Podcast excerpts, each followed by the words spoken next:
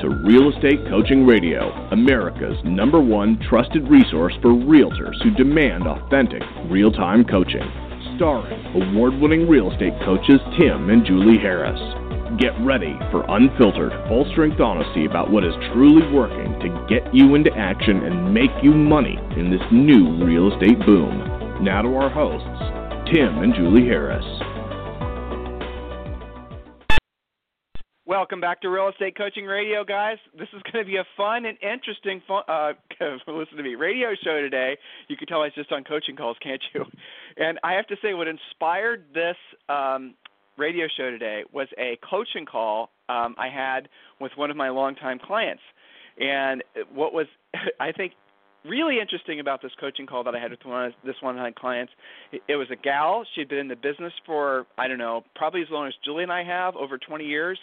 And she's always been very successful. So this is someone who I've coached for a long time. And anyway, she was I'm preparing to interview her on the radio show for an upcoming show. And I was asking her, like, questions, the types of questions I would ask on the radio show to benefit all of you.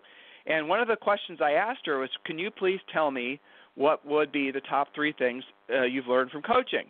And in your mind, I'm sure all of you guys are thinking that, you know, lead generation, balance, systems.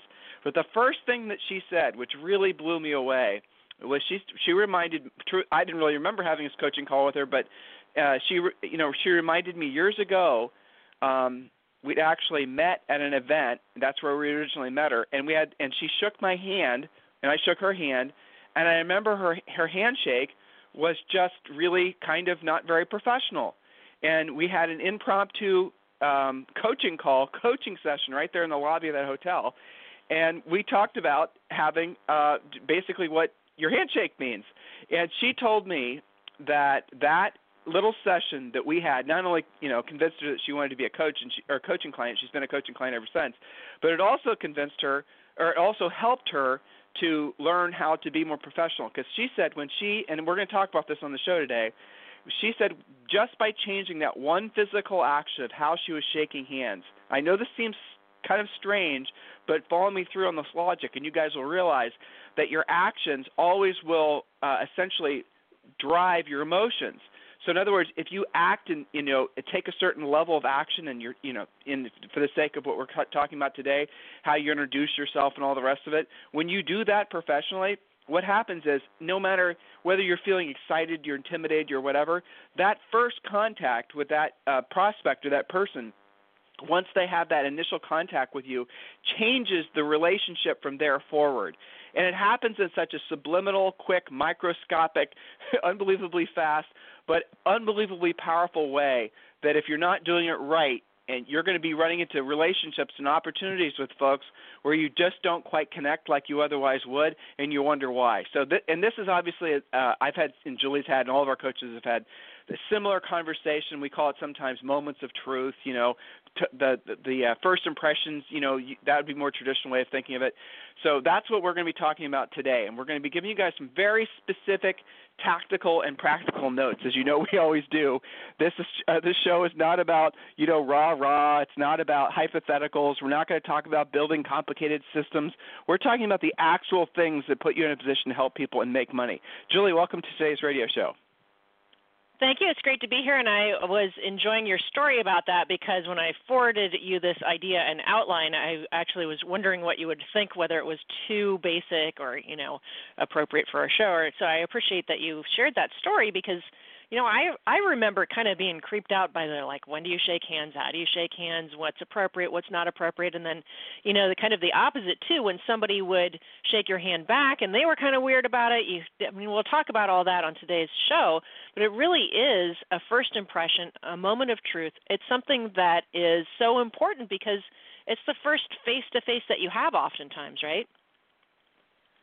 So, Julie, before we get to our – and, guys, this is a quick this is a to-the-point radio show, so make sure you take great notes and then test it. And some of you guys are using our radio show every day for your, your office training. I know a lot of you guys, brokers, are using our radio show, sending it around to all the agents in your office and in your system, and that's great.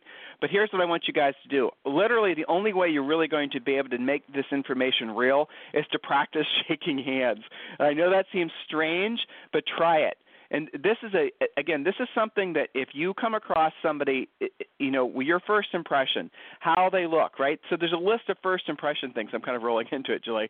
But there's a list of first impression things that all of us go off of. Let's just talk about for the sake of having face-to-face contact with somebody, right? We could talk about first impressions when they come in contact with your business. That would be your sign. That would be your website. Maybe that would be your, you know, your Twitter account. That would be anything they find on you about, you know, just different things. But let's talk about your first impressions when you actually physically run into somebody. You know, you're out walking, you're out talking, or maybe you're in a more professional environment. That's what you need to focus on. And again, and if you take a professional approach and actually think through that first tiny little slice of your new relationship with somebody, it really does have a profound effect. You guys know this. When you've run into people before and they've had that initial wow thing going on, if you were to really drill down on what it was that made them so memorable, made it so that they had that little initial wow effect on you, it really did come down just to a couple, you know, 3 or 4 things that are very easy for you to duplicate. Don't think you know what we're about to tell you. I know some of you think, oh, I know this is all basic stuff. It's basic stuff that a lot of you guys have never learned. You know, it's basic stuff that a lot of us just take for granted if we think ourselves to be really good natural salespeople. And when you go back and you study and you learn it and you master it, then it's the tiny little things that gives you guys that edge when you're in competitive listing appointments, when you're in a networking event, those types of things. But, Julie, you have a couple emails to read before you get to your first point. Actually, some Facebook shout-outs to our members. First, Andy Madrid in Ventura, California. I love this on Facebook. This is such a great story. He writes, so I got my first listing of the year. I know, we're 6 weeks into the new year and it's taken me that long, but let me tell you how I got it. And I have to say kudos to Coach Rochelle for getting me there.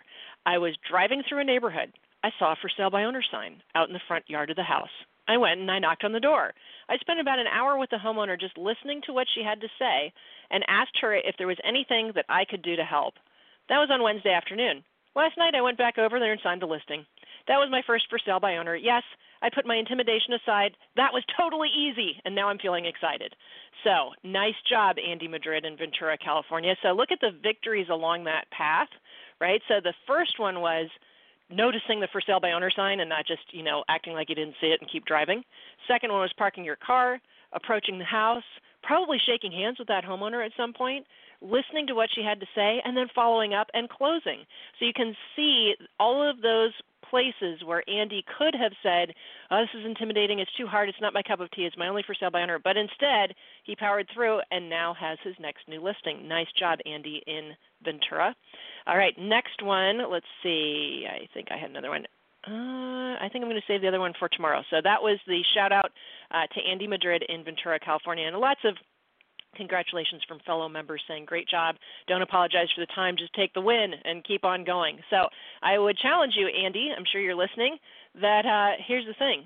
What if you were to do that, you know, maybe not every day, but let's just say once a week and follow it up on all of them?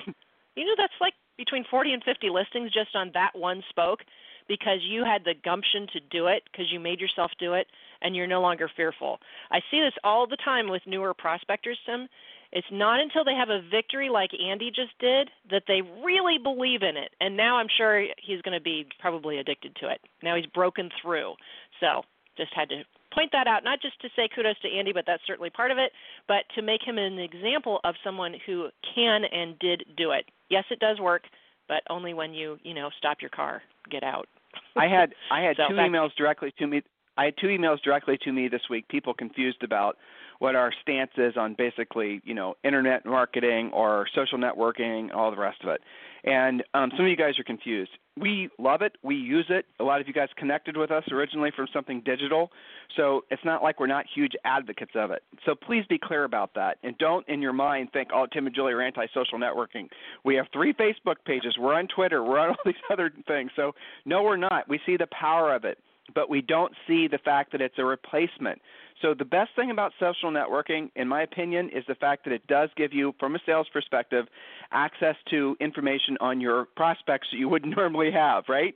So in the olden days, not too long ago, you didn't have this just absolute deep well plethora of information on folks. Now you can, and you can use really cool services like Contactually and other things to kind of, you know, congregate all the information in one place, so when you're making your prospecting calls, your centers of influence contacts or whatever, you have just this huge library of information going back years on some of these folks, from Facebook status updates and the rest of it.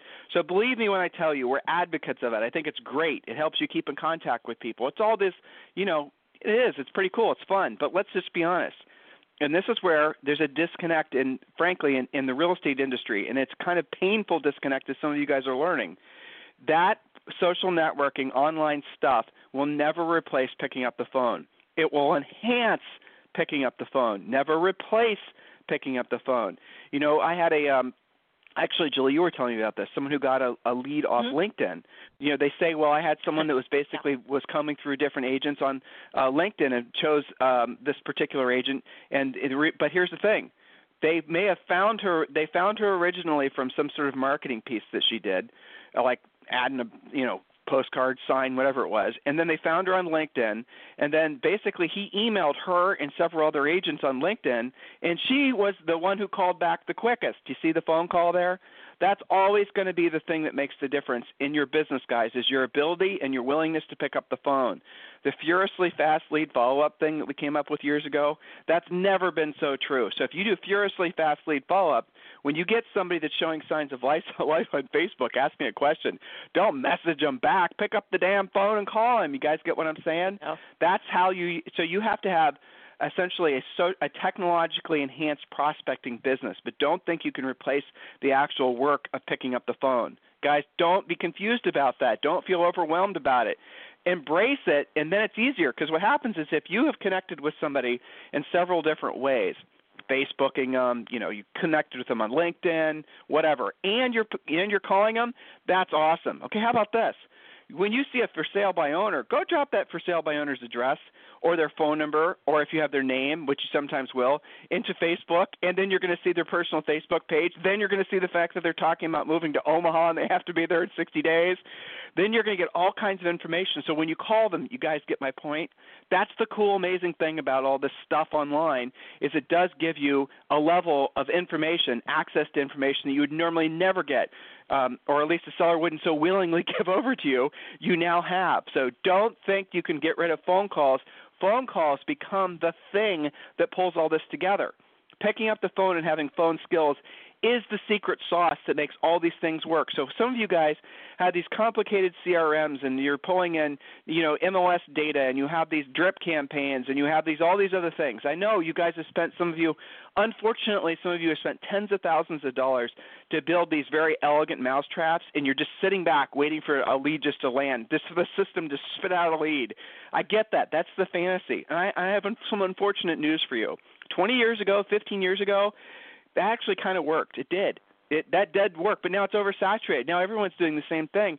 And frankly, it doesn't work like it did now. But if you get folks that are in your system and you're calling them, that works. I had a great client, personal client in Indiana named Ryan. And Ryan, if you're listening, so Ryan was somebody who was very, very much a believer in the whole technological golden web that a lot of you guys create for yourselves, you know, leads from different sources, buying buyer leads, you know, they come into your CRM, the CRM drips on them, sends them emails, you know, the whole thing.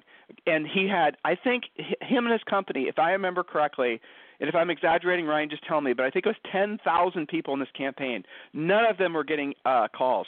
So I had him, and I think he had four of his agents that work under him, start calling. And in 1 week, Julie, he set, from calling, he set something like, I think they set 7 appointments, and I think he took 3 listings just from the calling the people that were in the list. It does make a difference. But those are people, it does. So pick up the phone, guys. Come on. That's the secret sauce.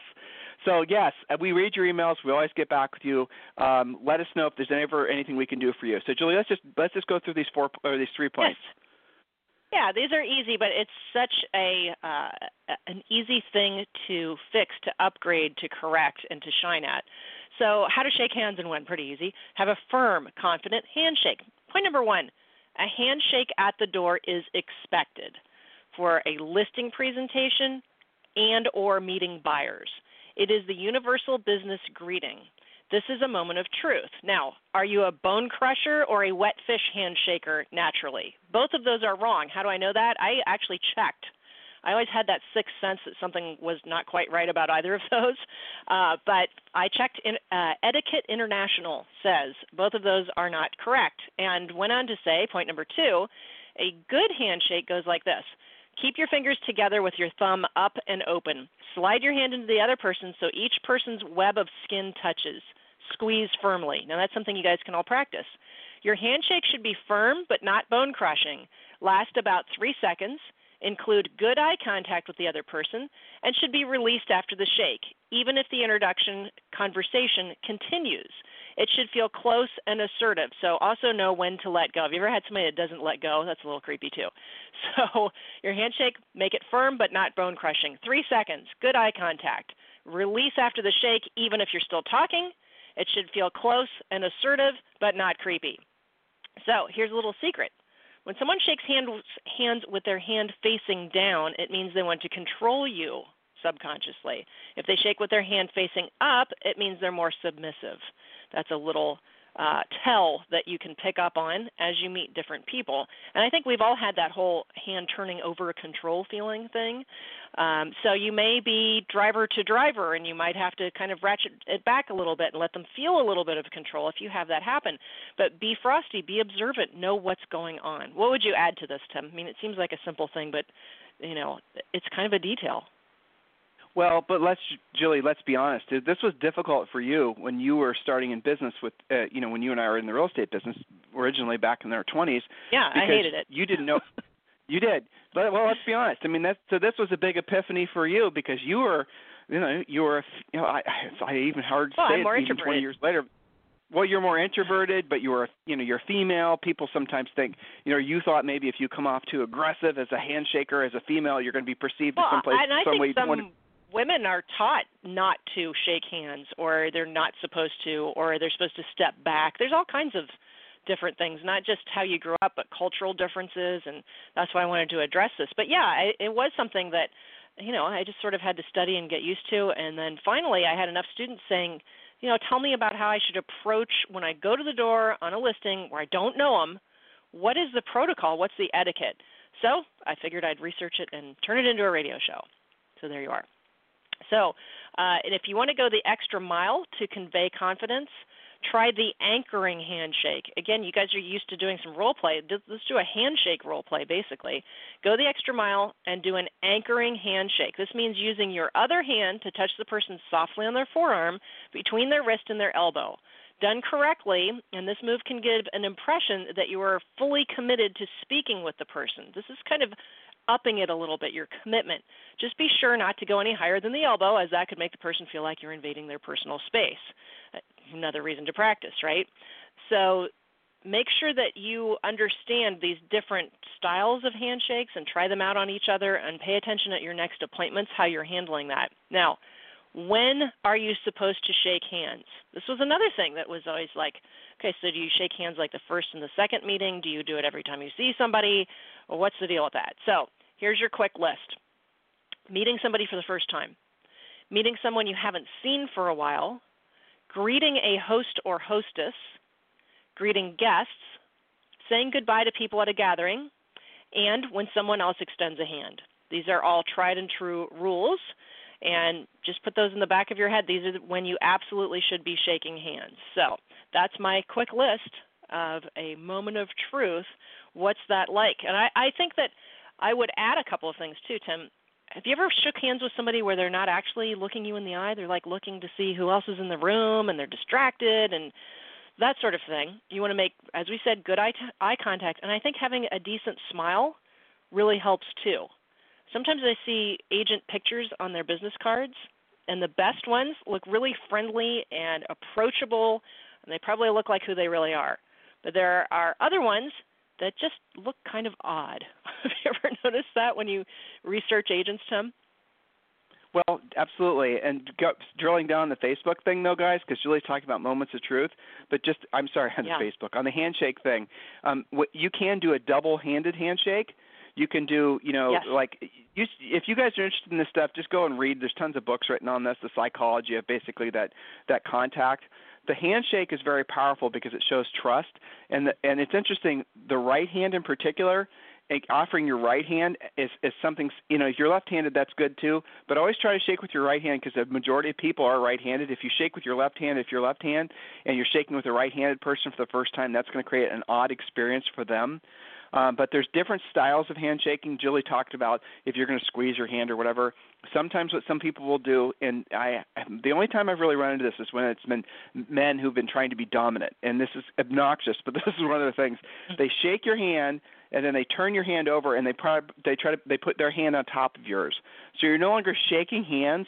You're actually they're trying to physically dominate you. They're doing that like intentionally. Right, in your prison. Exactly. They're doing that intentionally. So when you run into somebody like that, you know what you're dealing with, right? So the handshake tells a lot about you, but right. It tells a lot about you, but it also tells you something about them. Now, the other thing is when you go to shake somebody's hand, here's the most powerful way to do it. So remember, this is how I do it. When you shake somebody's hand, you don't have to dominate them. Don't do that. And then put your other hand, like shake hands to the right hand, and put your left hand on their forearm. You don't have to squeeze them. You don't have to punch them. Just do it like that, because then those 2 points of contact actually are very psychologically powerful. And it's conveying your sincere intent to want to be of service to them and want to help them. So having 2 points of contact when you initially come in contact with someone. Now, if you're walking your neighborhood and you're walking your dog and you're meeting your neighbors and all the rest of it, you don't have to think it through to this extent. But a lot of you guys are going to networking events. You're starting to realize the power of, essentially business networking in particular. When you're at those environments, you only have a quick slice to make a quick impact on somebody, and that's how you have to go about making those, those contacts. Does that make sense, Julie? Yeah, absolutely. This stuff does matter, because I think that if you have any doubt, think back to times where it has been uncomfortable for you, or whether you've screwed that up or somebody else has made you uncomfortable.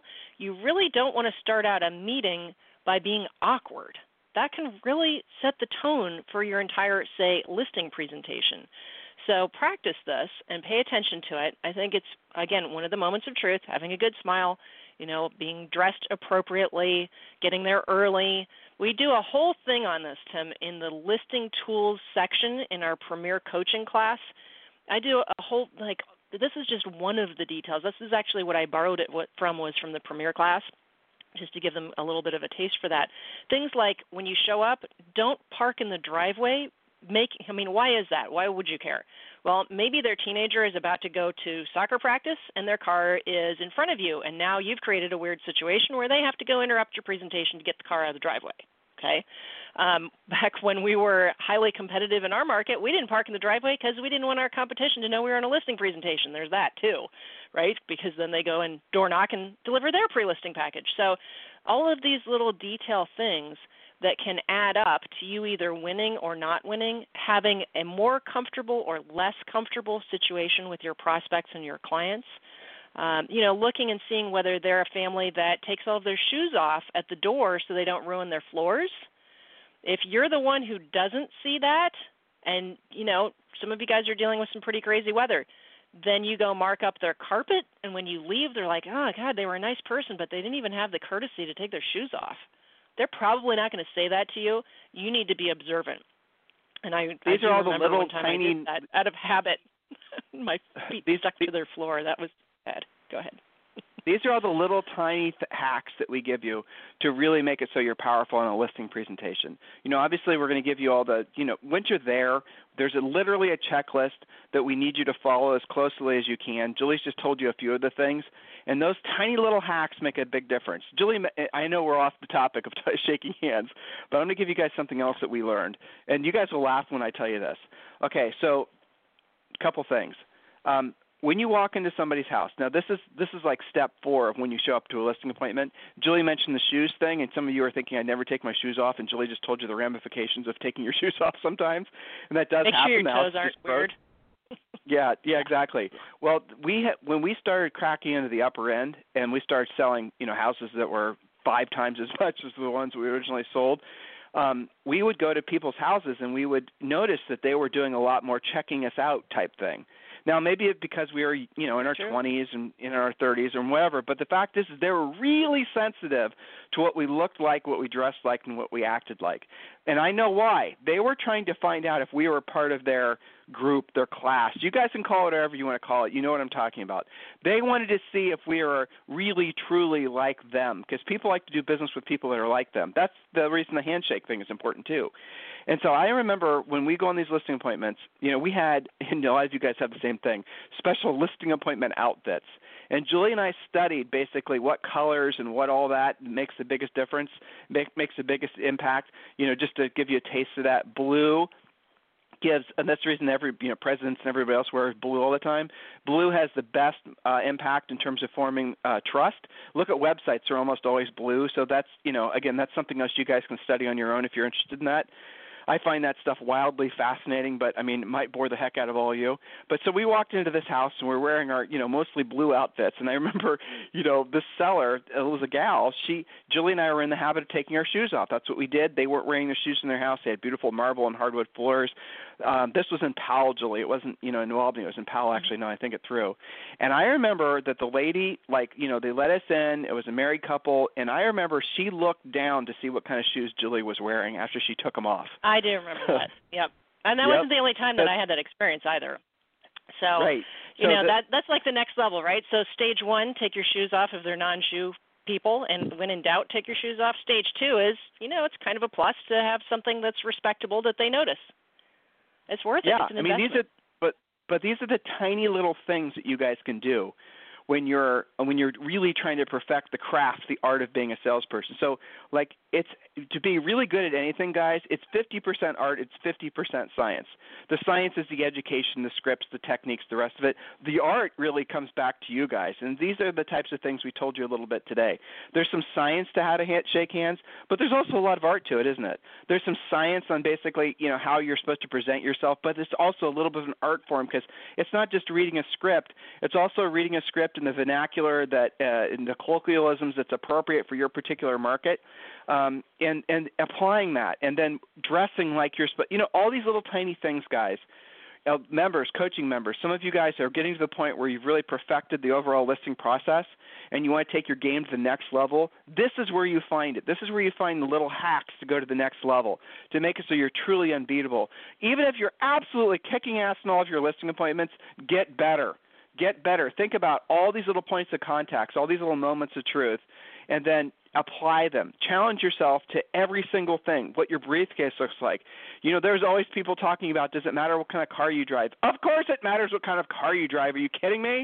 If you're pulling in front of a house and you have some cheap car, does that really – those people who live in those big houses – and live in those prestigious neighborhoods, they choose to live there because they have a certain set of values.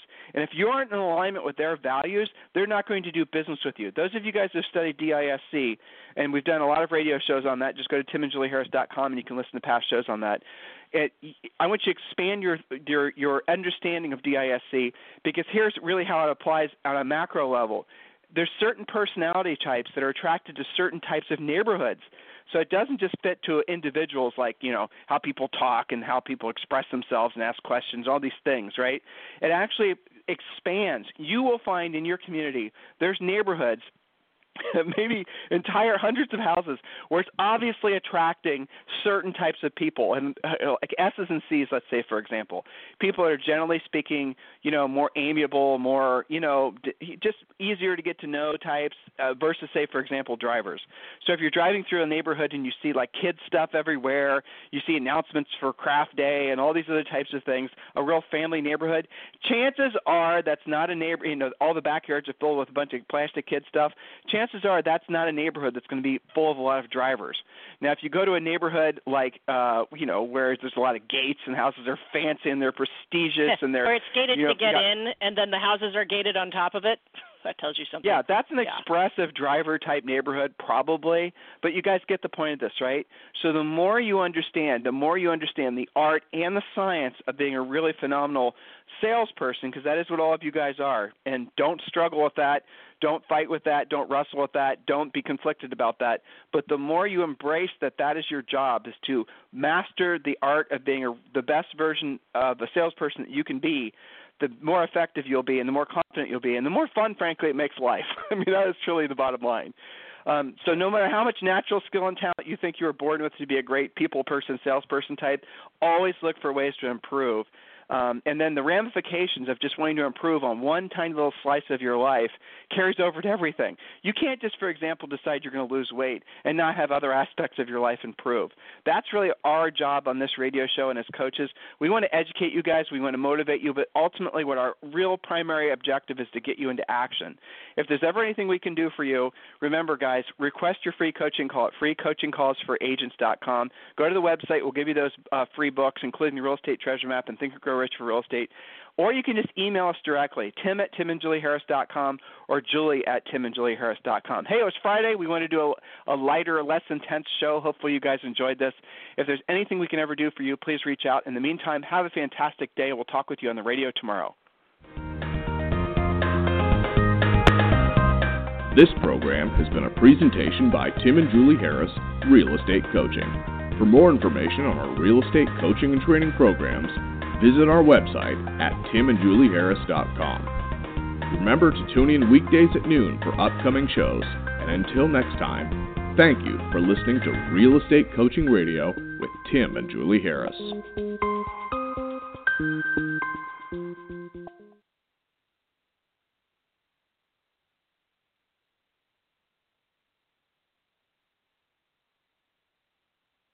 This podcast is a part of the C-Suite Radio Network.